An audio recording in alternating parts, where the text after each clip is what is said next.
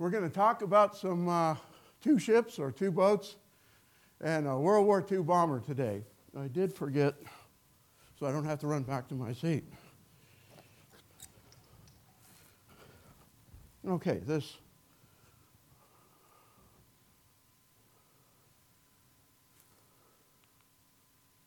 I guess it goes this way. Oh, I turned it off.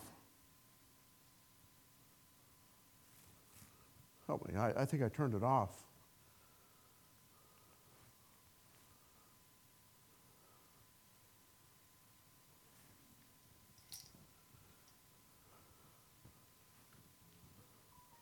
okay. I think I'm cursed. Um, we're going to start out with a little bit of trivia. The first ship is a, an 1800s square rigger, or it was half a square rigger and half a triangular sail ship. And uh, it was about the time of the Great Disappointment. I want to know, it's an easy one. There was a man, a pre Adventist pioneer, who was a retired ship captain. Can anybody tell me who that man was? Joseph Bates. If you remember. In there, okay. Okay, we're going to start off with the uh, Mary Celeste, but just on the Joseph, it's just a trivia question. Remember, he wanted to print a track. He didn't have the money, and uh, he was impressed to go to the post office and get the letter, a letter that was sent to him, and uh, he didn't even have the money to pay for the letter, as I remember how the story went. But he asked the postmaster, Please, I'm sure there's money in there. The Lord told me there's money in there, I can pay for it. So they opened it, and sure enough, there was just enough to print the track. Go on, but that doesn't really have much to do with the story, just, just some trivia. Okay, this is the most famous ghost ship of all time. There's so much written about this ship, speculation, people think because of what happened, maybe the people were abducted by aliens, piracy. None of it really makes any sense, though, when you study the facts. As you see, this ship left New York in 1872. It was going to Italy with a load of uh, barrels filled. The hull was filled with barrels of denatured alcohol, that you couldn't even get down in the hull of the ship. Was totally full. Oh, let me go back. It started out as the Amazon. It was built in Canada and uh, served for like 10 years. And it was run aground in the storm and badly damaged. And then it was sold to uh, an American uh, entrepreneur who had it refitted.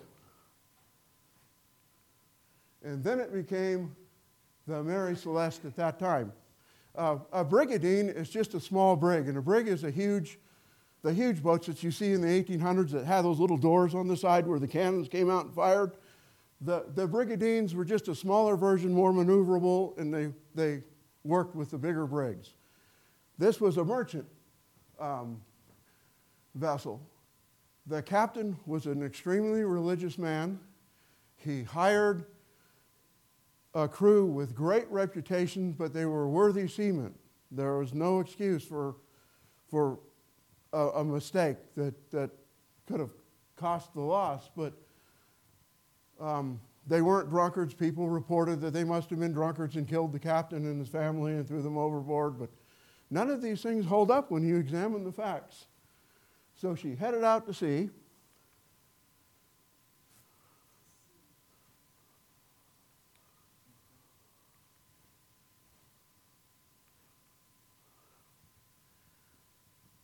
And the next thing we know is a ship that left New York Harbor, also going to the Mediterranean, saw this ship partially sailed. Um, it was erratic in the water. The captain tried to signal it, got no answer, saw nobody on board the ship. And so he sent people over to investigate. They found out there was uh, the lifeboat and the people some navigational instruments and charts and papers. The only thing missing. It was very, uh, very weird. There was ample food. Um, the boat was drenched.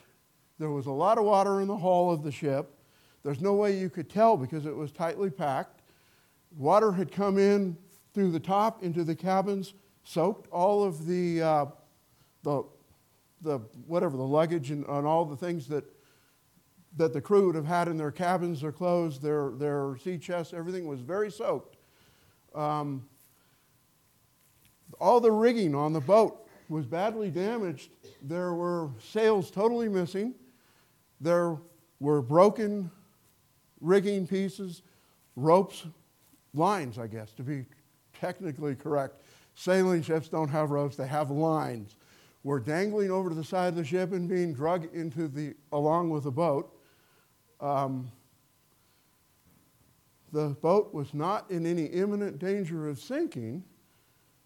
They found on the deck the bilge pump was taken apart. It's laid there, like something was wrong with it.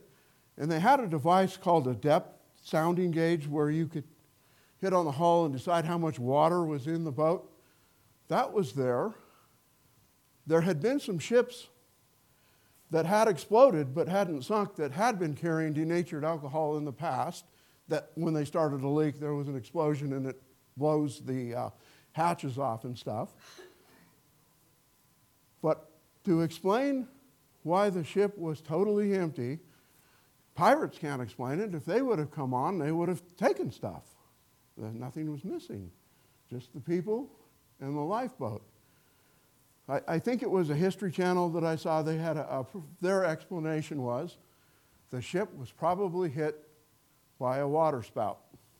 A waterspout in the sea is, a, is the equivalent of a tornado on land. On land, it picks up hay bales and whatever's in its path and throws it all over and just tears stuff up.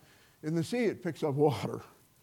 So there, who knows? We don't know. But, be, but because of the damage to the sails and rigging and the fact that there was so much water, that's a fairly good explanation why the people got off on the little yawl or, or lifeboat. Maybe they were going to get in and try and fix something and they thought maybe this is dangerous. They thought maybe the ship was going to sink. Possibly a line that was connected to the ship came loose and the ship was still under partial sail and, and they couldn't catch it. Who knows? We just know they were never seen again.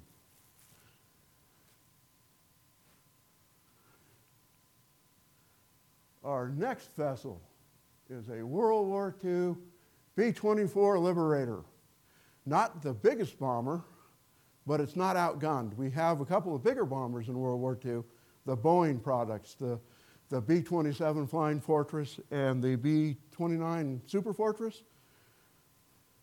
The thing about the, liber, the, the Liberators, they were built here in California, in San Diego actually, um, is they were a very tough ship, very tough plane.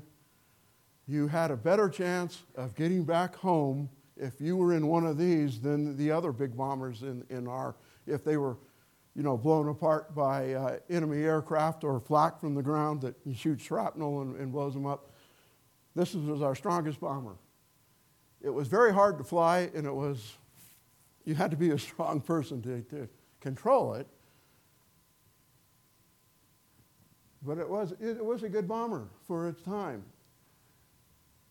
1943, the captain, it was his first um, actual bombing raid. He had just come out of school and they were in North Africa. They were, were going up to help bomb um, Naples, Italy, uh, to support the troops.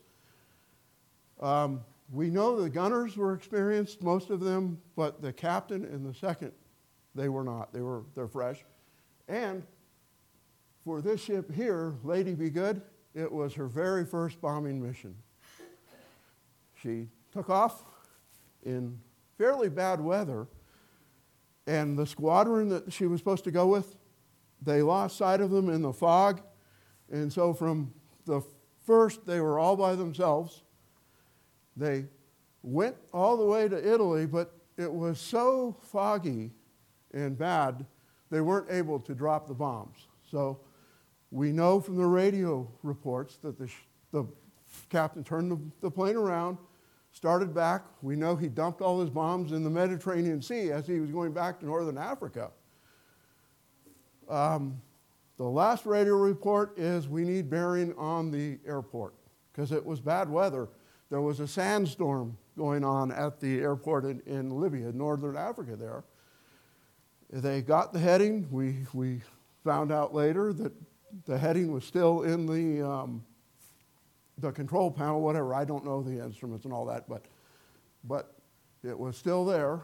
They flew and they flew and they flew and uh, it never landed. In World War II, we made a really bad prestigious, I'm sorry, mistake. Um, we thought that our big bombers were so well um, gunned. I mean, they have the top turret that goes around with the Browning 50 caliber machine guns, the bottom turret, nose gunner, tail gunner, side gunner.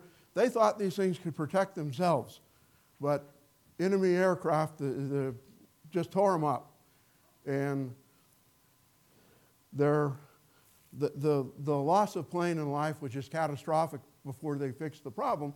But it took them over a year to figure out it needs to be escorted by fighters. But the problem is, a fighter can only go half the distance that a bomber can. And so the poor bombers get into wherever enemy territory, and they're just, you know, it's like sitting ducks in the sky. We lost a lot of good people in World War II in, in, in, in these bombers. So let's fast forward 17 years. Oh, they did search for it. They thought the people might have crashed in the um, Mediterranean Sea. They didn't find anything. But they were, the, the, the losses were so, they moved on really quick and forgot totally about her. 17 years, BP Oil, British Petroleum, is out with a geologist in an airplane and they spot this they reported this crash site. They reported this, this uh, plane back to the authorities, and, and the Americans on the ba- base said, it looks like a World War II fight or um, bomber.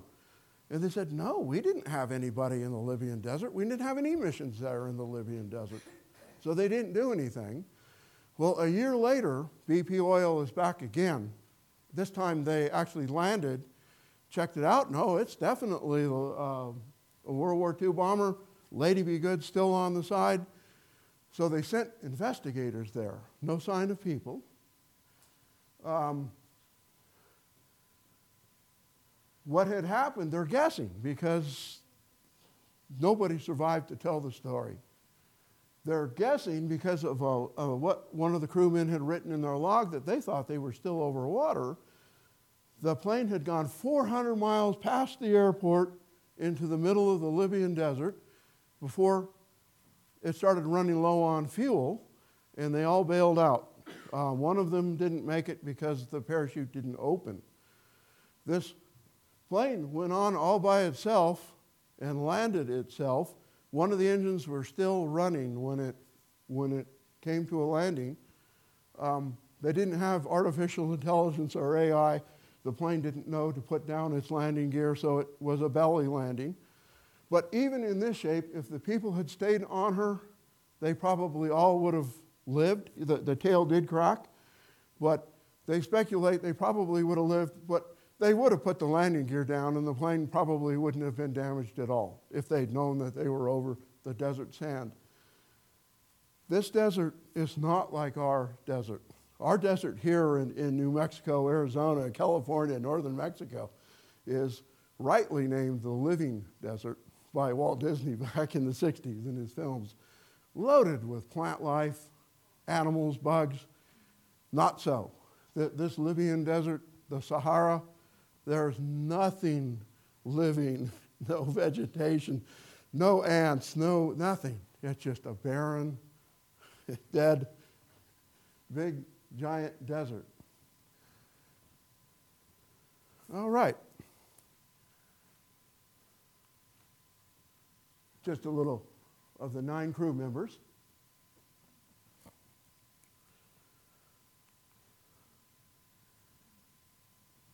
It took about a year or so for them to find the trail that they had left. They had left little pieces. They were tw- the, plane went more than 20 miles before it landed itself. The group of airmen got together and um, left little pieces of equipment to show the direction that they went. And they found them after they walked the, their, their bodies um, after they had walked 81 miles. They're trying to go north. They figured they'd probably overshot the airport, we guess. And uh, two men went further on. One made it another 20 miles, and the last guy they found him 108 miles from where they landed. But all, all perished.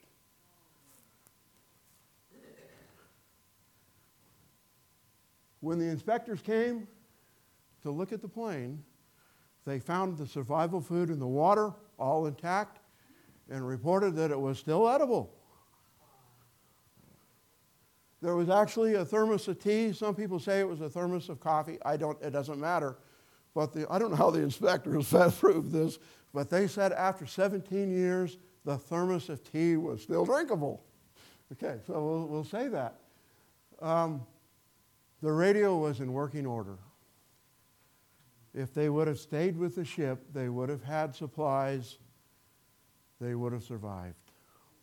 Um, get to my show and tell part. Next question of trivia where did the phrase give them the whole nine yards or let them have the whole nine yards come from? Anybody? It came from World War II aviators. Um, the 50 caliber machine guns were all in good working order. I found the two that have bullet heads. I found those two still in this chain, sitting on the ground. The bullet had been knocked off. This is 20 years ago. I found one of them. I, I bought the, the one that's brass at a, at a gun show for a buck just to put it in there. The primers are not hit. Somehow there was a jam in an airplane. This is authentic World War II. Um, the two shells that weren't hit are 1942. The other casings that I found in the California desert are 1943, the same, the same year that, that uh, the ship disappeared. Whole nine yards. When we say to somebody, give them the whole nine yards, that's give them all you got. The ammunition magazine that sits on the side of these big 50 caliber machine guns holds nine yards of a chain of ammunition. So now you know what it means, give them the whole nine yards. Okay.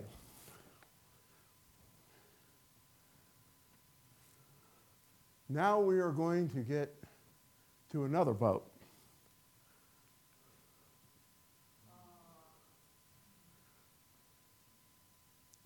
After preaching to the people, even, even Jesus has the right to be tired. He worked long and hard preaching and parables. Before this story, there's how he gave parable after parable. And I think he was needing a little bit of R&R. And so he says to the disciples, let's cross over the Sea of Galilee. And the, the record states that he promptly fell asleep on a cushion. And then the weather started getting rough. The tiny boat was tossed. The courage of the tiny crew was rapidly being lost. Water was coming over the side of the boat in the waves. The ship was being um, swamped, and the uh, disciples feared for their life. Um, in one of the gospel accounts, it says they woke up Jesus said, Teacher, teacher, save us. In another account, it says, Do you not care that we drowned? We have Jesus standing up. He rebukes the wind and says to the waves, Peace, be still.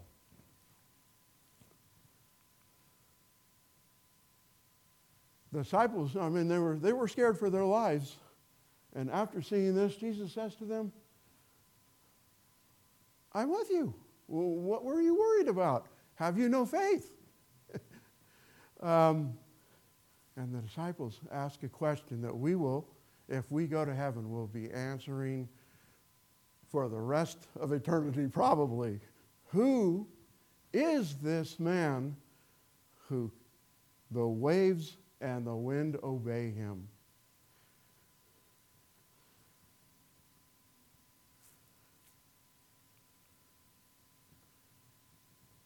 Jesus, to kind of go on that story, this is what I get out of that story about the faith. What does all that mean? You, the disciples walked with Jesus.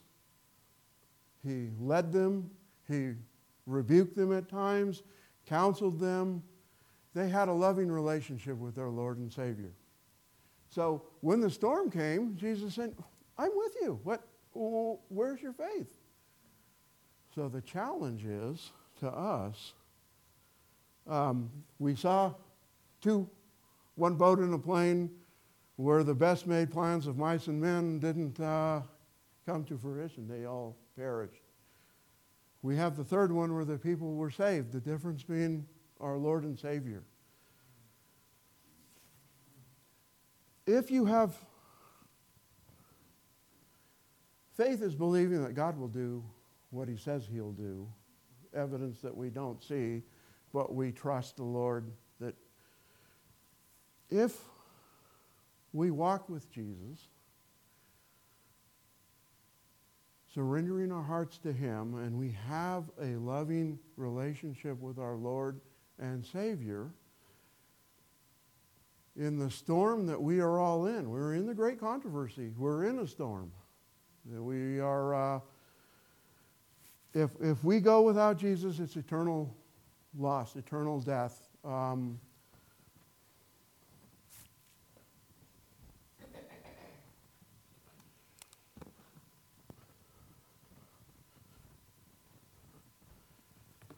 because with our natural hearts, thinking that we know what is right, there's another um, Proverbs text that kind of says the same thing in a different way, which is uh, 30 12. And it says, There is a generation, us, that is pure in its own eyes, yet not washed from its filthiness. Without Jesus, we don't have a chance in the storm. Not a chance. So, what does it mean to walk with Jesus, to have that loving relationship? I can know this Bible, memorize from cover to cover. That won't save me. I know we're studying the Revelation and, and Daniel once a month here at this church. That's all great information, but it won't save me. The whole crux to this Christian walk and salvation is that we walk with Jesus daily, hourly, moment by moment. And here, here's, here's the God we studied earlier in the lesson that's the King of Kings, the Lord of Lords. I mean, there's nobody higher. We don't even understand. That's why I said that thing who is this man who even the waves and the water obey him? We don't really know him. We know he's given us enough to trust. We have enough. We know. But we will hear, hear somebody who was in heaven who loved you and me so much that he put all that glory aside every bit of it. He became his creation, you and me, and out of a heart full of love to save us. That's the only thing he, he could have done, I guess. I, I don't know, but apparently that's the only thing that will save what he loves. Satan hates what Jesus loves. Satan's a roaring lion right now, out to devour anyone that he can. That he can. to discourage. Your only safety is in a Savior who gave it all for you and loves you so much. And when you reach up and grab Jesus' hand to walk with him, you're not pulling him anywhere. He's guiding you. I'm, um, I have to apologize because I am an introvert and I, um, when I run out of words, I run out of words. So we're going to have a song, and I don't know exactly how this works, a closing song, and then we'll pray. So, do I? Oh.